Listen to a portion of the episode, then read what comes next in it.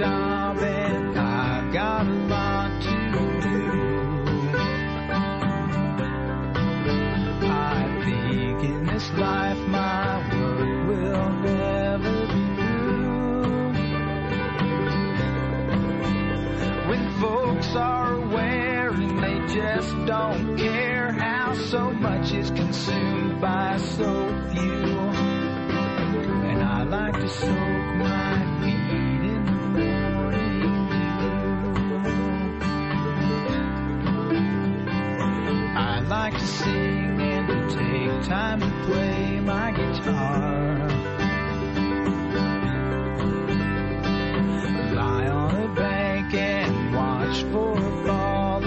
falling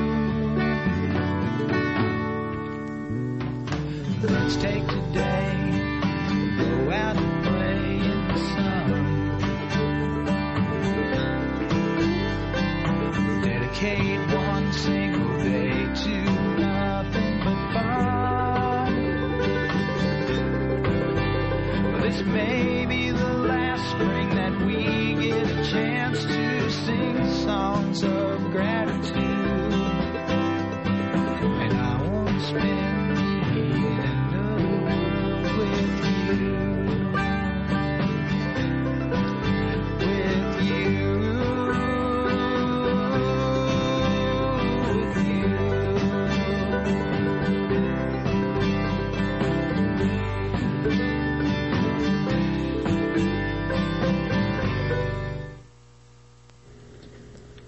you ready for the end of the world? This is your Community Spirit, the show about caring, sharing, and preparing for the changes needed in the world as we know it. Let's bring back the circle again. The circle of family, the circle of friends, the circle of being. Wake up and be healthy, and therefore wealthy to the peace and joy of Mother Earth. My name is Tree Song, and I believe we may have with us by phone a guest. Uh, can you hear us, or? I can. Can you hear me? Yes, we can hear you. Can you hear me now? All right. Live from setting up the Illinois Renewable Energy Fair up here in Oregon, Illinois. Yes. So you've gone all the way out to Oregon, eh? I never get tired of those uh, those city name puns. yeah. So, All right. So did we want to talk about that first, or did we get into some of the news? well, I was trying to actually send out a tweet about the fact that the White House has finally announced that they're actually installing the solar they say they they would do, and it turns out that's our number one news article. Yes. Our top story tonight. Uh, let's see. Yes, it is. The White House goes solar again. it's like nearly three years after the Obama administration promised to install solar on the White House roof, the, the plan is finally moving forward.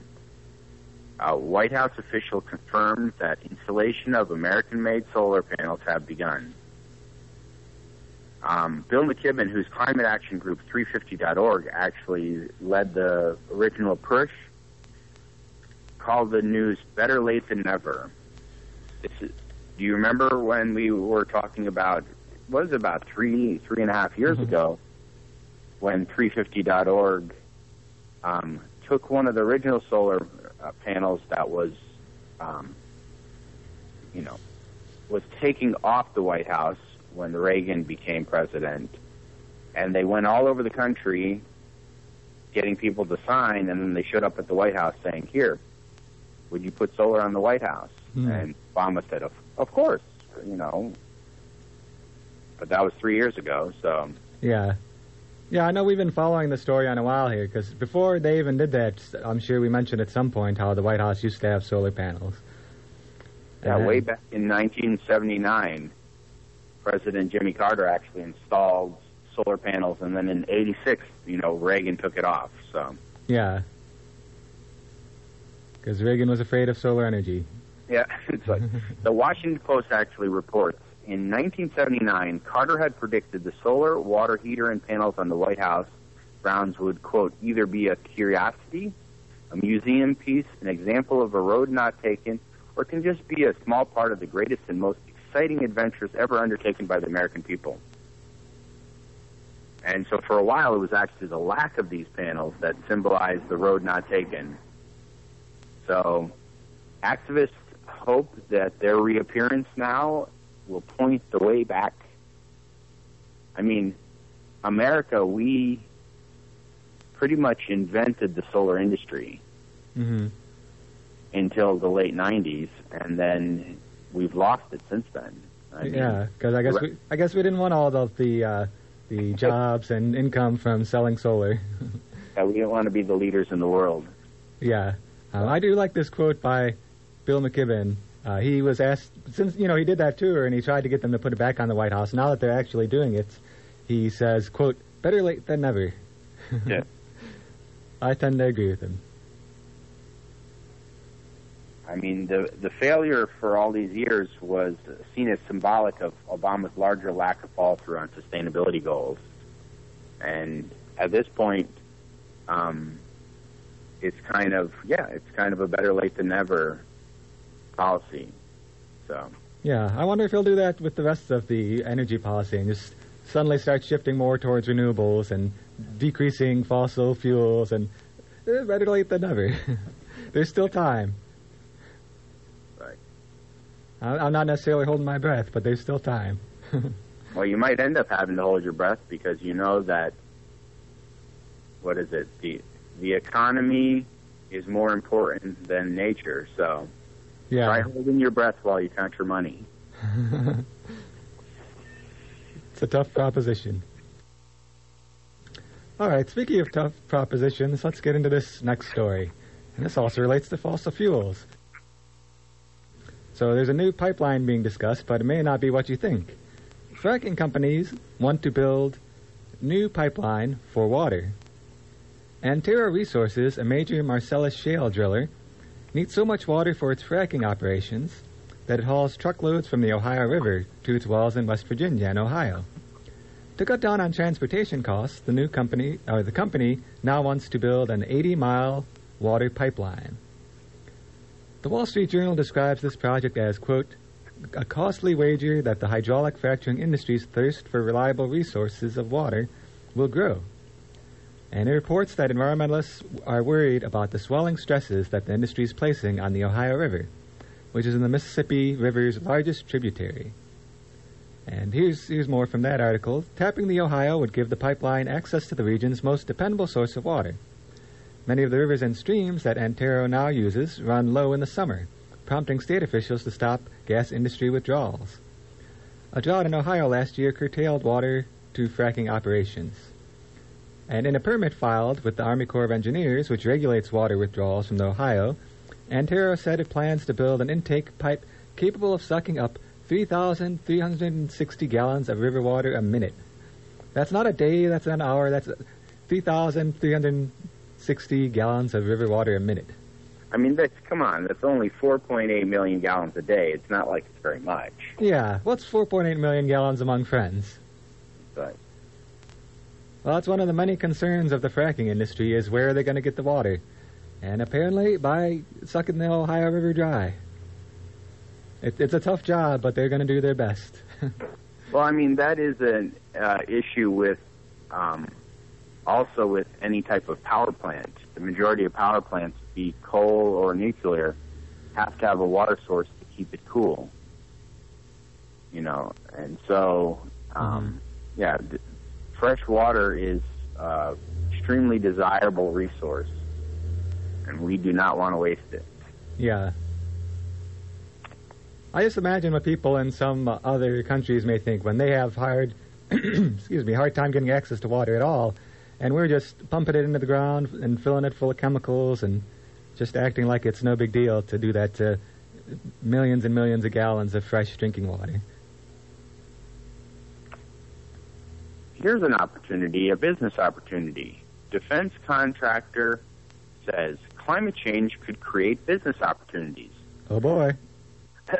Of all the business opportunities presented by global warming, Raytheon Company may have found one of the most alarming. The Massachusetts-based defense contractor, which makes everything from communication systems to Tomahawk missiles, thinks that future, quote, security concerns, end quote, caused by climate change would mean expanded sales of its military products.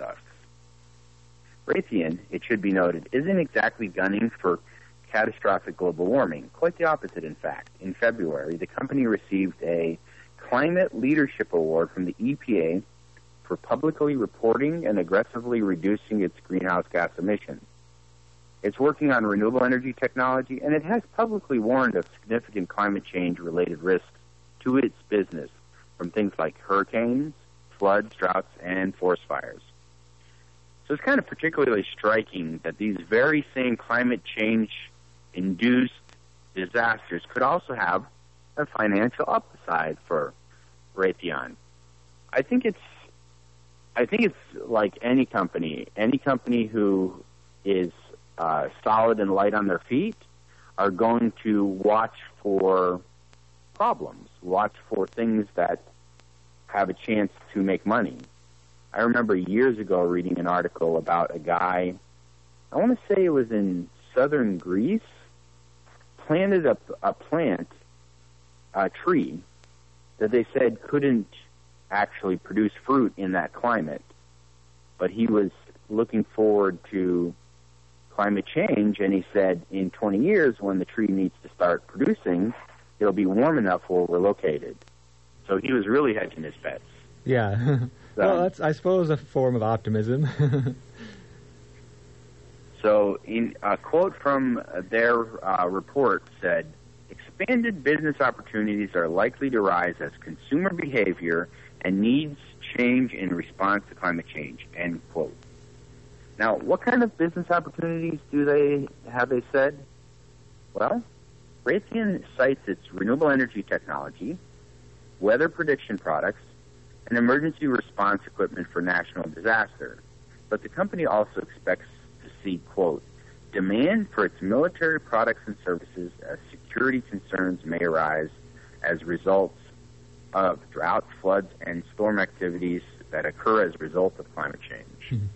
yeah. So, So, you know, some of that sounds like it might be good at weather prediction, renewable energy, but they're anticipating a, a rise in military products and services. that isn't comforting. well, one of the slides I like using in my climate change presentation is a slide by the world's largest insurance company that's basically showing the money that's been laid out for climate related disasters by their company. Yeah. you know and so it's it's it's all about the numbers. It's all about money. And you know there are companies who are going to spring up. I mean as as more power outages happen of course i will sell more backup power systems instead of just straight solar systems Yeah. that's how it works so be prepared be prepared did I say that with much enough direness? yeah, be prepared. Hmm. All right, let's see some other news here. Cutting soot and methane emissions will not help the climate as much as hoped. We're not making great progress cutting carbon dioxide emissions on a global scale, So the U.S. has been working with other nations on the less controversial strategy of reducing methane and soot. These pollutants have more severe immediate impacts on the climate than does CO2, and they break down much more quickly in the atmosphere. But research published this week in Proceedings of the National Academy of Sciences suggests that this strategy would be less effective than previously believed. Sci- scientists modeled the climate effects of a dreamy scenario. Methane emissions are reduced to the greatest extent thought possible. Use of wood and coal burning stoves and heating is phased out worldwide by 2035, and strict controls are placed on vehicle exhaust. They found out that this would reduce the average global temperature just 0.04 to 0.35 degrees Celsius by 2050. That's much less than the 0.5 degree reduction suggested in previous research. So, I mean, well, you know, on, on the one hand, this is a pretty serious report because it means that the strategy we thought would work may not actually work very much. Uh, it is more evidence that CO2 reduction is very important. Like it's it's good to reduce methane and very important too, but we can't just say, "Oh, well, we're done. We've reduced the methane. Everything's fine now."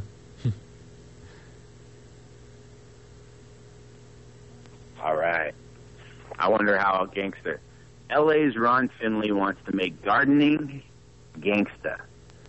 In 2010, Ron Finley planted a garden on the 150 foot long curbside strip outside his house in south central Los Angeles.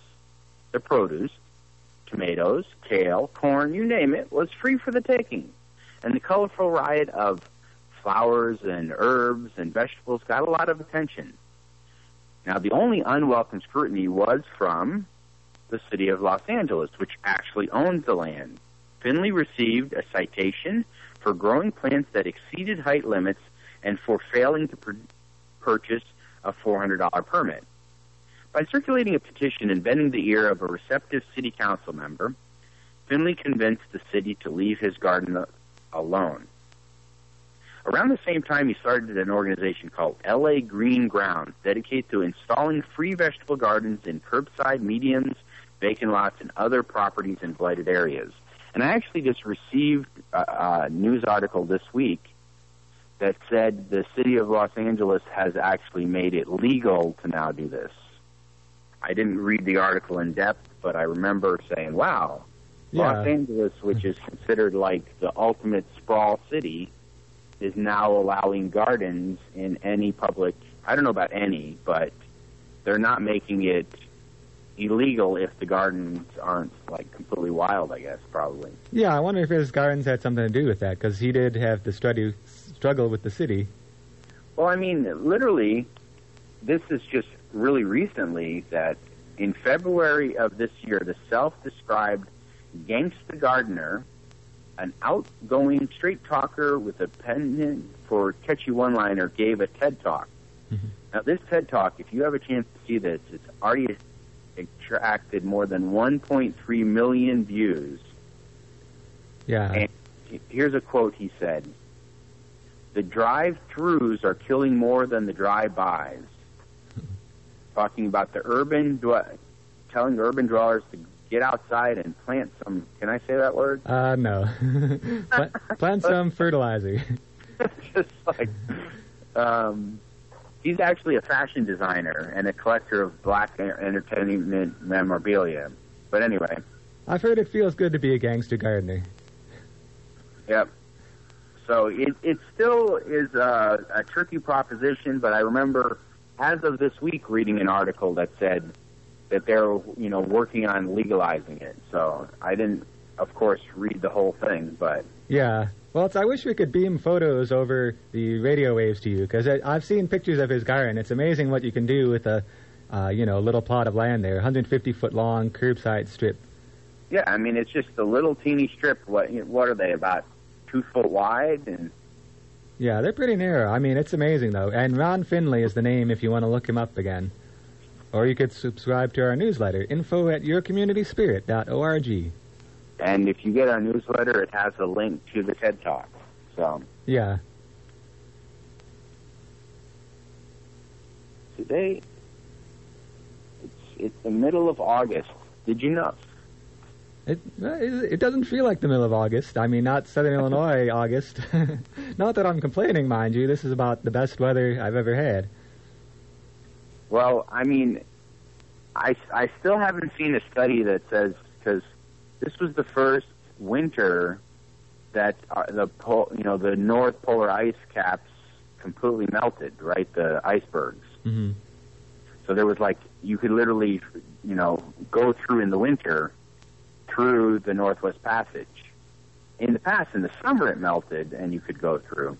So I want to, I, I want to know if there's a study out there that's showing because all those ice caps melted, why we're having this, you know, sudden cool weather year. Yeah, well, they're having really hot weather still out west. It's um, there's this divide between one side of the country being too hot and one side being a little, I won't say too cool, but cooler than usual. Yeah. Well, it's been in the you know 50s and 60s, you know, and this is August. yeah. So I was actually a little cold last night, and I don't think I've ever, I can't remember ever in August being cold, unless I was inside a building that was too cold. right. All right, let's say talk about some weird stuff. Today is the anniversary of Elvis Presley's death. Oh, A moment in history. I just visited Memphis, and I didn't, I didn't go to Graceland. I instead went to the Civil Rights Museum because Martin Luther King Jr. is more of a rock star to me than Elvis. I know that's blasphemy to some people, but Martin Luther King. And it's also c- coming up today the birthday of Madonna, whose full name is Madonna Louise Veronica Ciccone Ritchie. Um, Sunday is the anniversary of both mail order catalogs and birth control pills. wow.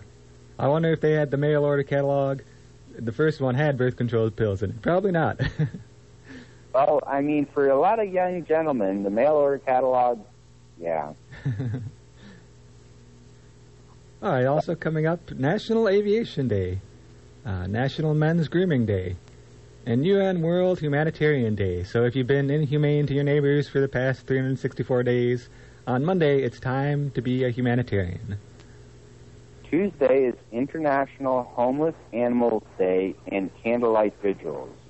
hmm Oh, and I've got to mention this one I missed on Monday. It's the birthday of Gene Roddenberry, the creator of Star Trek. Well, if you're going to do that, I have to say the birthday of Orville Wright. I mean, come on. well, yeah, that's interesting that they're both born on the same day because Orville Wright was, you know, an aviation pioneer, and Gene Roddenberry had dreams of going even further out into space.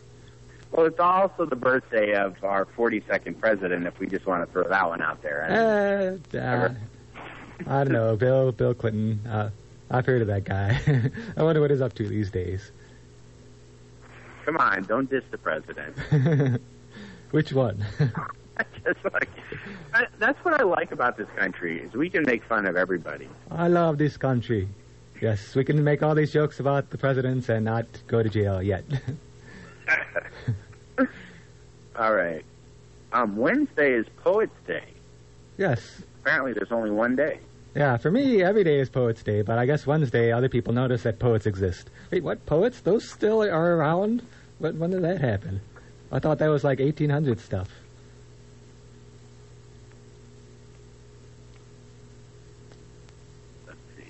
Yeah. I- oh, go ahead. ahead.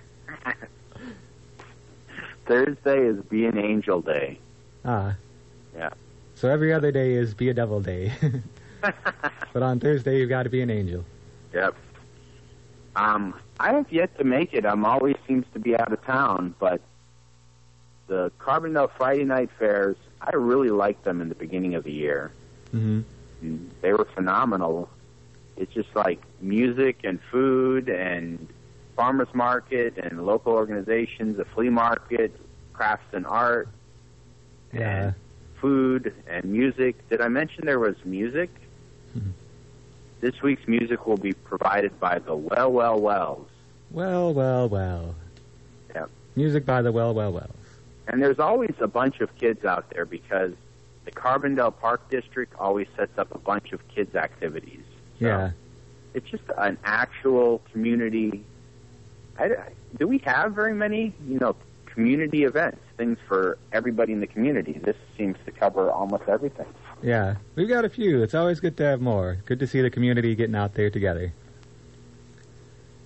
All right, some other happenings we've got coming up tonight. The open mic night. That's coming up on Friday tonight at 7 p.m. at Gaia House Interfaith Center, 913 South Illinois in Carbondale. They welcome everybody poets, musicians, storytellers, dancers, and more. Of course, we've got two farmers markets. There's the one, both of them on Saturday. The one in the West Town Mall is from 8 until 12, and the one at the Carbondale Community High School is 9 until 1. Last week was um, Farmers Market Week, and there was so many activities at the market. But it's a chance to gather around with friends and family, meet with the faces who actually grow the stuff, and get all the taste that Southern Illinois has to offer. Yeah. So. Yeah, it's exciting going to farmers markets. I just was visiting Memphis. I was visiting my brother and sister-in-law there, and we had a great time going to the farmers market in Memphis. So there's farmers markets all across the U.S. now. It's a good thing to have food and a good thing to have farmers. Well, it's really nice to actually talk to the farmer. I mean, yeah, it's like you need a banker once a month, you need a lawyer, hopefully never, um, but Yeah. you need a farmer three times a day. I mean, yeah. I meet a lawyer once a week here because, you know, Paul's got the show before us. we don't need him. He- He's a very friendly. If that show wasn't here, no, I just kidding. Yeah, no, we need farmers more than just about anything else because everybody eats. You know, even if you're not in school at the moment, even if you don't need a doctor at the moment, you know, everybody, every day, if they have food, they eat. And it's really nice to actually talk to the person who grows your food. Yeah. All right, so here's, here's a happening going on the Illinois Renewable Energy and Sustainable Lifestyle Fair. What's that all about? Um, It's about two days.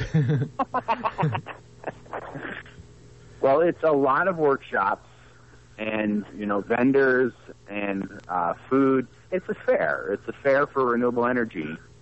Um, but the main the main thing is all the workshops. Most people come to take part in the you know four or five workshops that run till currently and get a chance. I mean, I think most of the workshops are listed at IllinoisRenew.org. But anyway, it's Saturday and Sunday in Oregon, Illinois, and it's every year. This is the 12th annual. yeah. If you still got time to get there, you get to hang out with Orr. Oh yeah, you might. You could even come to my, my living off grid workshop. Yeah. All right, so there's a couple left here. We've got uh, the week of welcome over at SIU. If you're here in Carbondale, you may have noticed more people around, and you're looking around dazed. What's that all about? Uh, classes are starting over at SIU next week. So there's a week of welcome. There's all sorts of stuff on SIU campus, and Gaia House Interfaith Center is going to have a lot of things to go along with that. Coming up next week, they're going to have a free lemonade stand.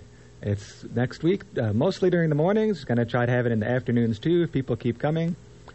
And it's uh, during the week next week at 913 South Illinois.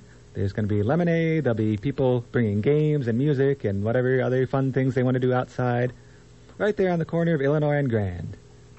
And if the, if the weather is anything like this, it'll just be a fun time to just sit and hang out outside. Yeah. Another new event at the Gaia House Interfaith Center is game nights Wednesdays at 7 p.m. In this high tech world, sometimes it's good to slow down a bit. Playing games does just exactly that. A chance to play with people. yeah. And the people who come get to help decide what games they're going to play. Basically, people bring a bunch of different types of games, and then whatever people decide they want to play, they play. So that's pretty exciting. 7 p.m. at Gaia House, 913 South Illinois. And I think we've got time for one more. This one is uh, Beyond 778 Bullets, a continuing conversation on race. This is coming up next Thursday, August 22nd at 7 p.m. at Church of the Good Shepherd United Church of Christ, 515 South Orchard Drive in Carbondale. Now, I went to the film showing of this. It's a locally produced documentary called 778 Bullets about the raid on the Black Panthers house b- back uh, decades ago. And they had a really good showing, good turnout there a little few weeks ago, and so they want to have a continuing conversation about race in Carbondale and in the world. And that's coming up next Thursday. I'm looking forward to seeing what comes of it. If you want more information on that, you can call 618 457 2232. Well, it's been another exciting. Exciting and informative, hopefully. I- when I do this show, I usually get excited and informed. I don't know if the listener does, but I have a good time doing it. Will do. Um, we are online. We do podcast this, but more importantly, if you would like to receive our newsletter, info at yourcommunityspirit.org. Send us kudos, send us money. Um, I guess you could send us complaints too. Those, yeah, those are less valuable, but we may or may not read them. if you send us a good complaint that we think is fair, we may read it on the air. all right. See you again on the radio next week. Yes, in the meantime, enjoy the wonderful weather.